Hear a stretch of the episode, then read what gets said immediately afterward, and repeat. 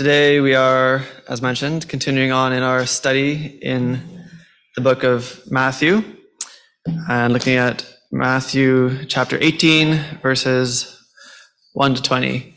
Uh, Jonathan spoke on chapter 17 last week.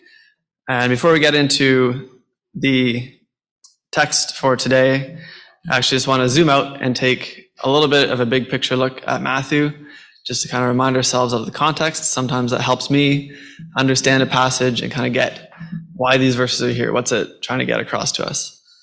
So when I look at Matthew, I see it as sort of split into five main sections with two bookends.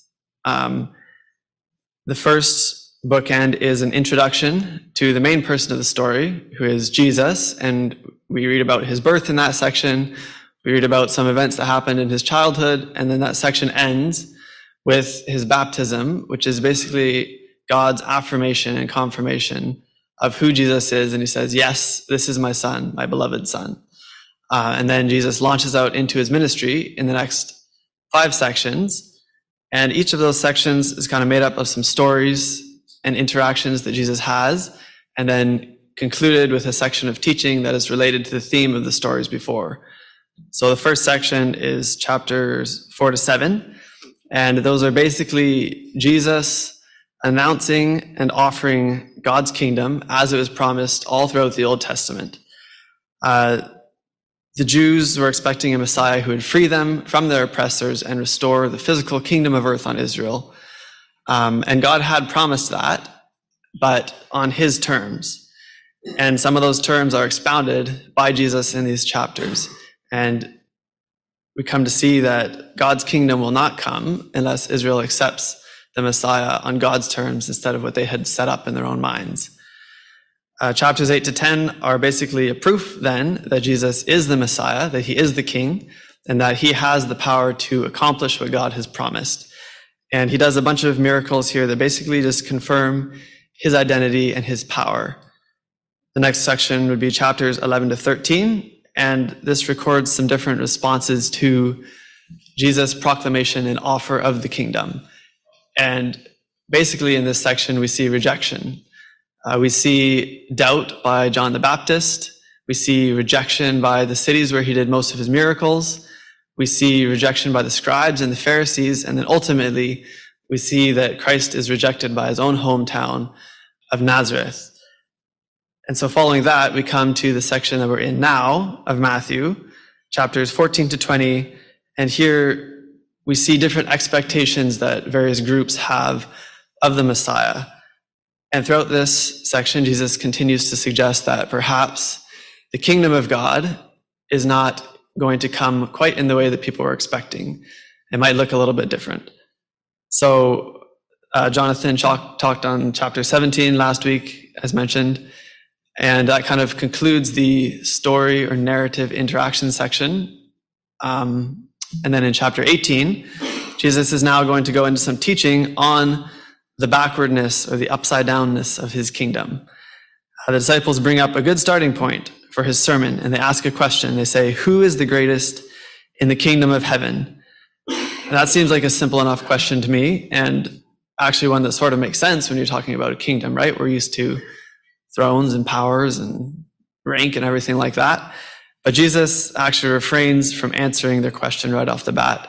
And instead, he takes a minute and he calls over a little child as, a, as an example. And he says to them, Unless you become like children, you will never enter the kingdom of heaven. So, first off, let's not talk about becoming the greatest in the kingdom of heaven. Let's talk about even being in the kingdom in the first place. And what is the way to enter the kingdom? Well, Jesus would say that it's to turn and become like a child. He doesn't offer a very noble sounding answer here. Uh, he certainly doesn't offer the answer that would have appealed to the religious leaders of his time.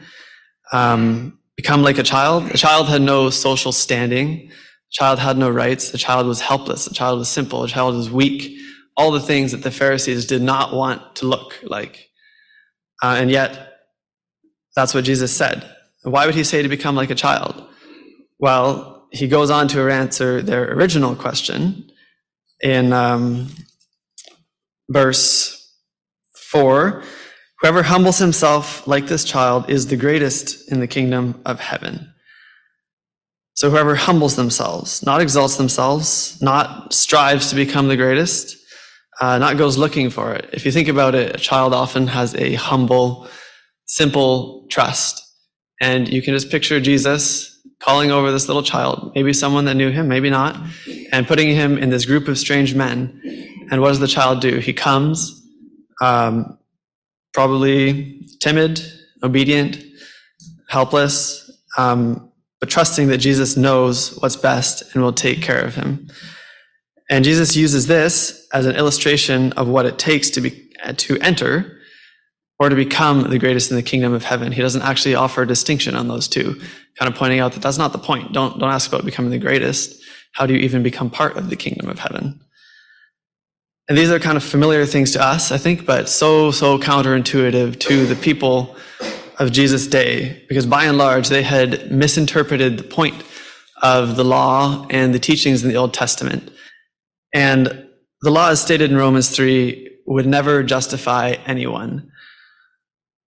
But the Jews of Jesus' time, they'd come to see those things as attainable. And they were proud, thinking that they could earn a way into the kingdom of God. And so rather than running to God like a helpless child, as they should have, as they looked at the law, they thought, no, I can do this. I can enter God's kingdom by my own power. So that's doubtless the background that the disciples were coming from with this question um, about greatness. Who is the greatest in the kingdom of heaven, and what can I do to become that greatest person? That's not the point. So now that Jesus has established this backwards seeming approach to the kingdom, he goes on in verse 5 and 6 to say more while he has this child there as an example.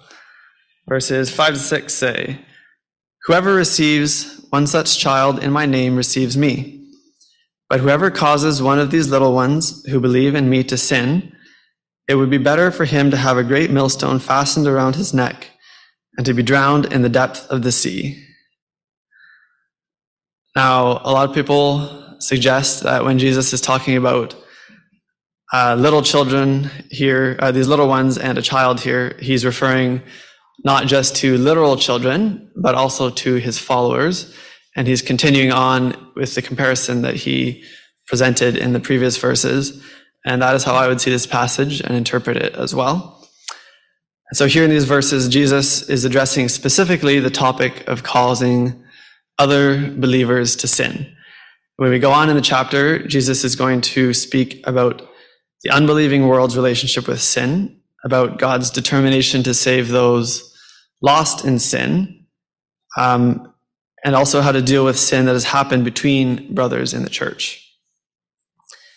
So, Jesus offers a contrast here in these verses between welcoming a child in his name and causing one of them to sin. Whoever welcomes one such child in my name welcomes me. And the Greek for welcome here or receive, it might be in your Bible, is dechomai. And it basically means to offer hospitality or to grant access to a visitor.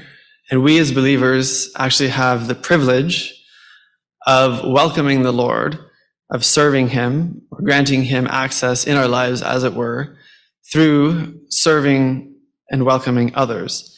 Obviously, we can't offer actual hospitality to Jesus here on earth. He doesn't need that from us, but he has given us a way to do that through serving those around us.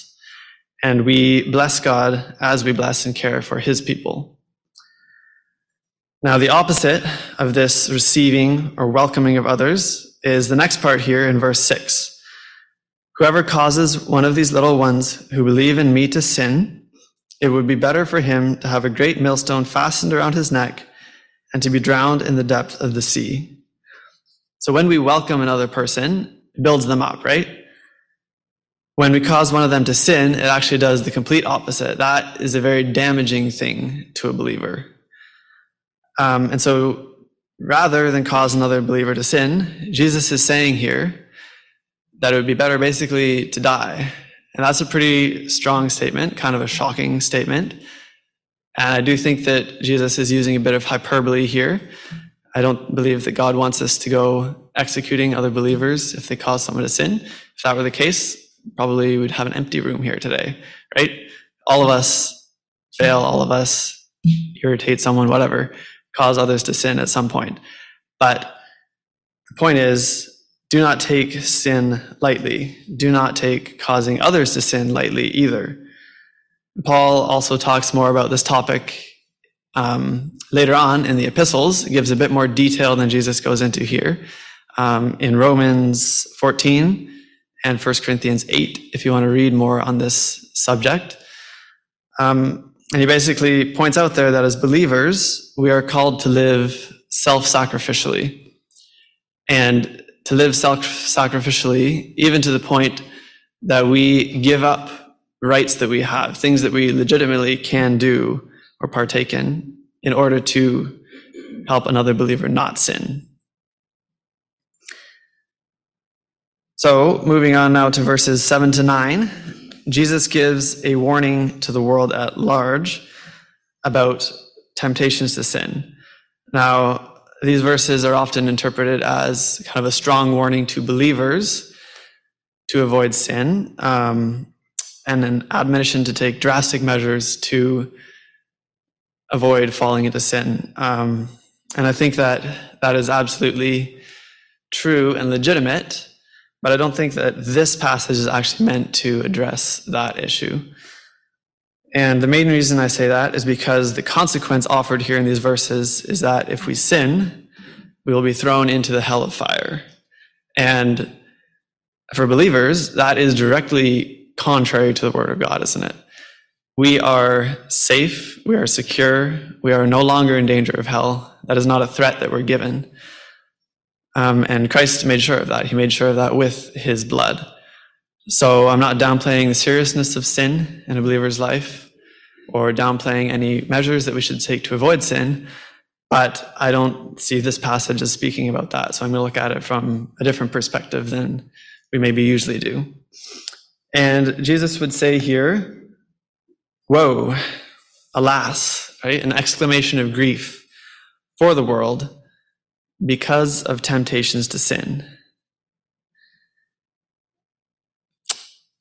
It is inevitable that stumbling blocks come, but woe to that man through whom the stumbling blocks come. Why is it such a big deal that these temptations exist? Why is it such a big deal to bring temptation to another person? Well, if you think about it, because sin is the thing that causes all the wrong in the world that we see around us every day. Uh, it's the reason that things are not perfect and whole as they were created to be. Uh, sin is also the reason for death. We are all familiar with physical death that comes about as a result of sin. Um, death is also a separation from a relationship with God here on earth and ultimately, death is an eternal separation from God in the lake of fire. Um, and that's not how God originally designed the world to be, right? So Jesus has a good reason to proclaim here grief for the world and to denounce anyone who would cause another person to sin.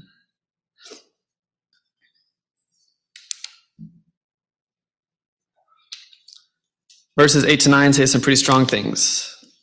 And I'm just going to read those for you. And if your hand or your foot causes you to sin, cut it off and throw it away. It is better for you to enter life crippled or lame than with two hands or two feet to be thrown into the eternal fire.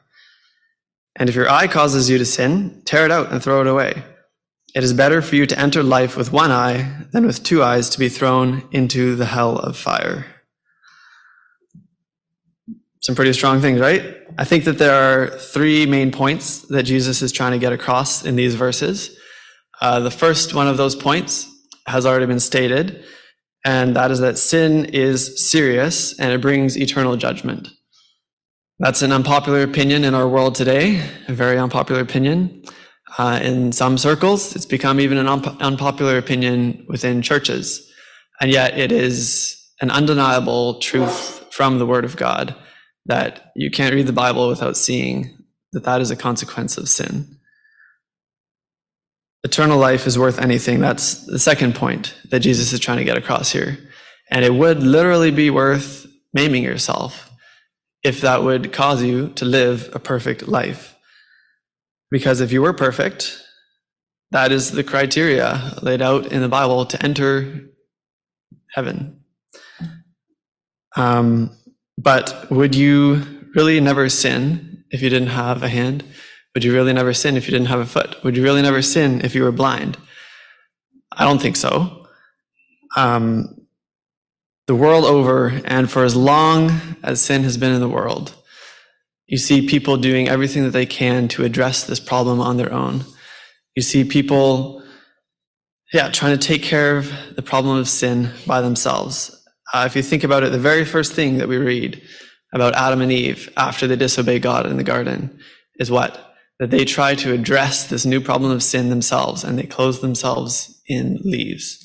Um, with the nation of Israel, when God is instituting the law, one of his main purposes in that, as I mentioned earlier, was to prove that mankind is incapable of living a holy life. God gave them everything that they needed to be set apart from the world around them. All these laws, all these rules, right? But they failed. And even so, people are still trying to this day to live a life that is good enough for God. Uh, I hear monks spending years or decades locked away in a room, just meditating, or out in nature, doing anything they can to avoid sin.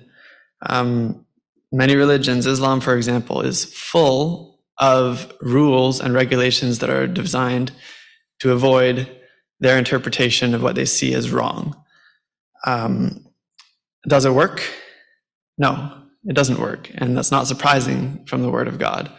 I think that one of the main things, methods used by people to avoid sin or to feel righteous in our world today is to redefine sin or to deny it, to blur the lines, to say, oh, whatever, it's just a small lie. It's just one time, it's just a thought, right? But that doesn't work. And Jesus is saying, if you were blameless, if you were truly blameless, you would enter life. And It might seem like Jesus is saying that we can actually earn our way into heaven and that's attainable. But his third point in this section is implied for further meditation. And that is that no one is perfect. And actually, no measure that we take can stop us from sinning, can stop an unbeliever from sinning. And so the world has to look for a different solution to this problem of sin. And a self righteous person reading this passage might come away thinking, yeah, actually, I'm, I'm fine. No problem with that. But an honest person reading this passage would have to come away and realize, no, I'm not okay. And I'm actually hopeless if this is the level of perfection required by God to enter his kingdom. And it is the level of perfection required by God to enter his kingdom. But God doesn't leave us there in that situation, does he? In verses 10 to 14, Jesus gives an answer to this problem, and that answer is that God acts on our behalf. Says, See that you don't, do not despise one of these little ones. For I tell you that in heaven, their angels always see the face of my Father who is in heaven. For the Son of Man has come to save that which was lost. So, first off, there's a strange bit in here about angels. So, what does that mean? Uh, it's hard to say. That's my opinion, because it's only really mentioned here and maybe briefly referred to a couple of other places. Um, but it seems as though perhaps all people have an angel that represents them before God or that is responsible to specifically lead them towards faith in Christ. Um, that's not a hill that I would die on that interpretation. And if you have other thoughts, let me know. Uh, I think it's interesting to think about and also important not to try and form too many doctrines around this little statement because there's not much to go off of here. But nevertheless, do not despise these little ones because their angels are before God, whatever that means, and because Jesus came to save them, the lost. So the parable that Jesus tells next about the lost sheep shows God acting on our behalf rather than us earning our way or meriting a place in God's kingdom. I'll just read verses 12 to 14 here. What do you think? If a man has a hundred sheep and one of them has gone astray, does he not leave the 99 on the mountains and go in search of the one that went astray? And if he finds it, truly I say to you, he rejoices over it more than over the 99 that never went astray. So it is not the will of my Father who is in heaven that one of these little ones should perish. Shepherd was one of those professions that would have been quite familiar to the people of Jesus' day. They would have seen them performing their duties all the time around them. And also, as Jews, the Old Testament was chock full of references to shepherds and references to God as the shepherd of his people. And a shepherd values his sheep just as God values the people that he has created. And that one lost sheep was worth it in this parable to that shepherd to go traipsing through the hills until he found it, no matter what it took, right? That there were 99 other sheep that were not in danger, and yet that one was precious. And that one was the shepherd, was the one that the shepherd cared about when it was in need. The Son of Man came to save that which was lost. And all of us were lost at one point. Praise God that those of us who know him here are no longer lost. And that is not because of anything that we have done. It's not because of anything that is valuable in us and great in us and ourselves. That is because God has done the pursuing. In God's kingdom, He does the pursuing of mankind, not the other way around. Because we cannot attain, we cannot pursue God well enough to attain a place in His kingdom. And so it's reversed from what people often expect says here that it is not the will of my Father in heaven that one of these little ones should perish. And that's why Christ came, isn't it? Because the Father was not willing that the lost should perish. And Jesus doesn't go into the full gospel here in this passage because those events haven't all taken place yet. But he foreshadows what will come and he hammers home again this point that the kingdom of heaven is not going to function how the people of his day expected it to function and that was by earning their way into it. So, in the final section here, in verses 15 to 20, Jesus speaks about sin between brothers and some steps to take in addressing those problems. He says, If your brother sins against you, go and tell him his fault between you and him alone. Well, that seems pretty straightforward, eh? But I think sometimes if someone sins against us, it can be quite easy to do other things first such as gossip about them, or maybe slander them, or even just stew on it and be bitter, right? Avoid that person. So many other things that we'd rather do than go and talk to someone about an issue. But that's not what Jesus says to do here. He says to go and to talk about it. And that in itself can be very difficult to do, or at least to do well, because when we go, the point is not to vent our anger on our brother. The point is not to just make them feel bad about themselves. The point is to gain your brother or to win him back, to restore a relationship that was broken because of sin against you. And best case scenario, when you go and you talk to your brother in a loving, gracious way, he listens to you and he realizes the problem and the relationship is restored. Uh, verse 16, but if he doesn't listen to you, take one or two others along with you, that every charge may be established by the evidence of two or three witnesses. So the next step that Jesus presents here is to take a couple others along with you and talk to this brother. And the purpose of this obviously isn't to intimidate him or anything like that. Maybe don't grab, you know, your toughest looking friends and go talk to him. That's not what Jesus is saying here. The witnesses, they serve two main purposes in establishing the charge that I can think of. Um, one is to bring clear thinking to both parties. Uh, sometimes an outside perspective is helpful in a situation like this. Um, it can be hard to accept an accusation against you as legitimate if it comes from just one person. But if two or three people come and tell you that, hey, actually, no, what's happening is a problem, then that can be a bit of a wake up call for us, right? Um, on the flip side of that, it could be that if you are the one confronting a brother, you might be wrong about what's going on. Um, we can get in our heads, we can interpret things the wrong way, we can even place expectations on other people that actually have nothing to do with real sin, and it's just our expectations, right? And all those things can often be seen better by a couple individuals outside of the situation.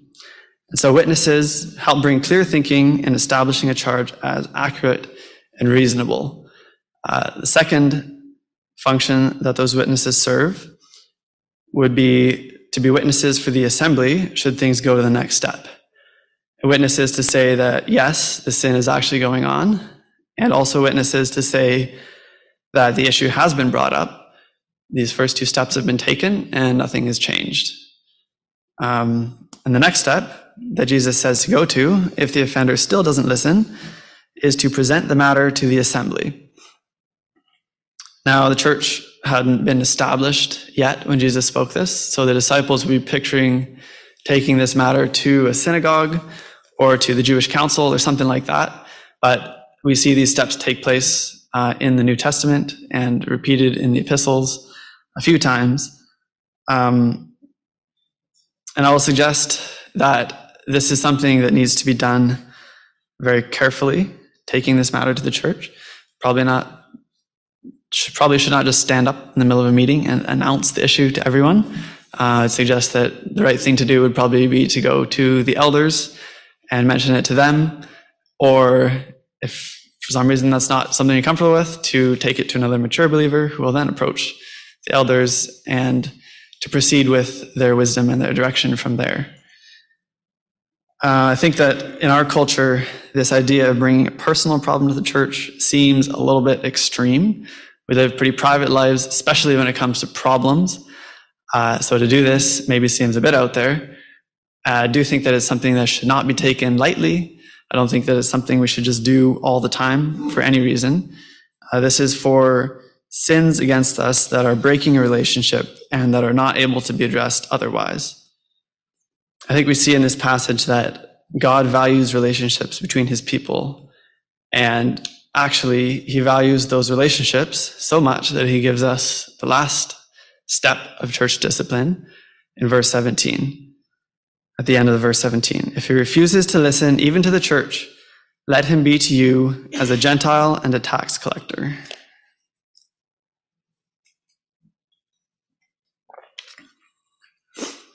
Now, the Jews of Jesus' day, they kept themselves separate from the Gentiles, and they despised tax collectors as traitors against Israel.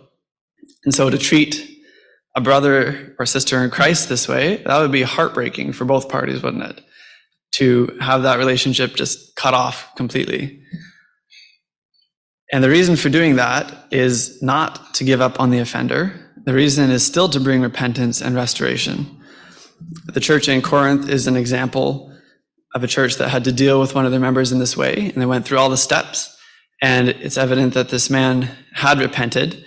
And so in 2 Corinthians 2 6 to 8, Paul says about this person, for such a one, the punishment by the majority is enough. So you should rather turn to forgive and comfort him, or he may be overwhelmed by excessive sorrow. So I beg you to reaffirm your love for him. So yeah, when it comes to, to confronting sin, we must always, always keep the end goal in mind, and that is the restoration of a relationship. Verses 18 to 20 give some further insights on this subject. Jesus says, Truly I say to you, whatever you bind on earth shall be bound in heaven, and whatever you loose on earth shall be loosed in heaven. Again I say to you, if two or three of you agree on earth about anything they ask, it will be done for them by my Father in heaven. For where two or three are gathered in my name, there am I among them. I don't know that I've necessarily come to completely a settled conclusion on what these verses mean. I've studied them in preparation for this and in the past as well. And I do have an idea, but I would very much be open to hearing other people's ideas later if you have a different interpretation of this passage. Um, I do have a few thoughts on the matter. A similar thing is stated by Jesus to Peter specifically, just a couple chapters earlier in Matthew 16 19. And then also later, after Jesus' resurrection in John 20, 23, uh, Jesus says this to the rest of the disciples again. Um, here are some thoughts I have on this. I think that this statement relates to church discipline, as it seems tied into that same section. Um, and also thinking of the tense of the verbs, uh, to be loosed in heaven and to be bound in heaven. Those are future perfect verbs, if that means anything to you, going back to your grammar classes. Uh, but it basically means that when the disciples are doing the loosing and binding, those things will already have been bound or loosed in heaven. So it doesn't seem to me as though the disciples are making decisions on church discipline here that will then have binding effects in heaven.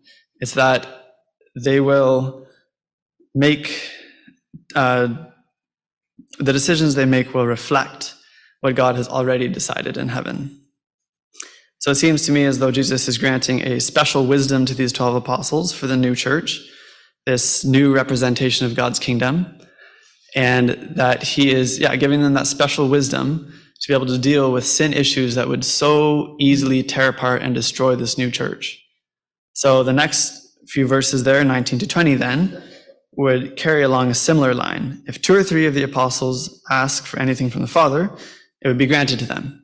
Because if they agree on something, then God, Jesus would be there with them in a special way. Uh, and something like this has happened before in the scriptures. Uh, with the when God established Israel, He chose someone to be kind of spearhead that establishing, and that person was Moses. And Moses had access to God in a special way that others of his time did not have, and others after his time did not have either. Um, and he received revelation directly from God, who received wisdom directly from God, and communicated with God in different ways than those around him. And that was for the purpose of establishing this new program that God was establishing in Israel. So it seems to me as though something similar is happening here in the New Testament, and that seems consistent, in my opinion, with what we see in the books of Book of Acts and the epistles with the apostles. But again, if there's other views, let me know after. I'd be interested to hear those. That sort of wraps up the section that I have today, and I trust that there are some things in there to think about for you, some good reminders, reminders of God's grace and mercy, that we can approach Him like a little child, simply trusting that He has pursued us rather than leaving us alone and lost in the wilderness of our sin. Um, I guess I haven't really given you any specific applications from this passage. I've thought about it personally, but I don't know each of your situations. Uh, maybe that there is sin affecting a relationship between you and another brother or sister in Christ that needs to be addressed. Uh, maybe that in some way or another, you are actually causing another believer to sin. And that's something that needs to be considered as well. Uh, it could even be that you don't fully understand God's way of entering his kingdom or what Christ has done on our behalf as he pursued us. And if that's the case, I would suggest that you talk to someone about it and learn more. I trust that God will use his word in our lives as he continues to work in us what he desires as we trust and follow him. And I'll just close in a word of prayer. Father, we do thank you for your word. We thank you for your love for us. And we thank you that you pursued us when we were hopeless and lost. And thank you that you pursued us to the point of sending your own son to die on a cross for our sins. We thank you that the way to enter your kingdom is not by striving or making ourselves perfect, because that's impossible, but simply by trusting in your provision of a way. Father, please work us, work in our lives to make us people who would build each other up rather than tempting each other to sin, tearing each other down Pray that you would make us people who would seek unity and reconciliation with our fellow believers, uh, no matter what their offense might be.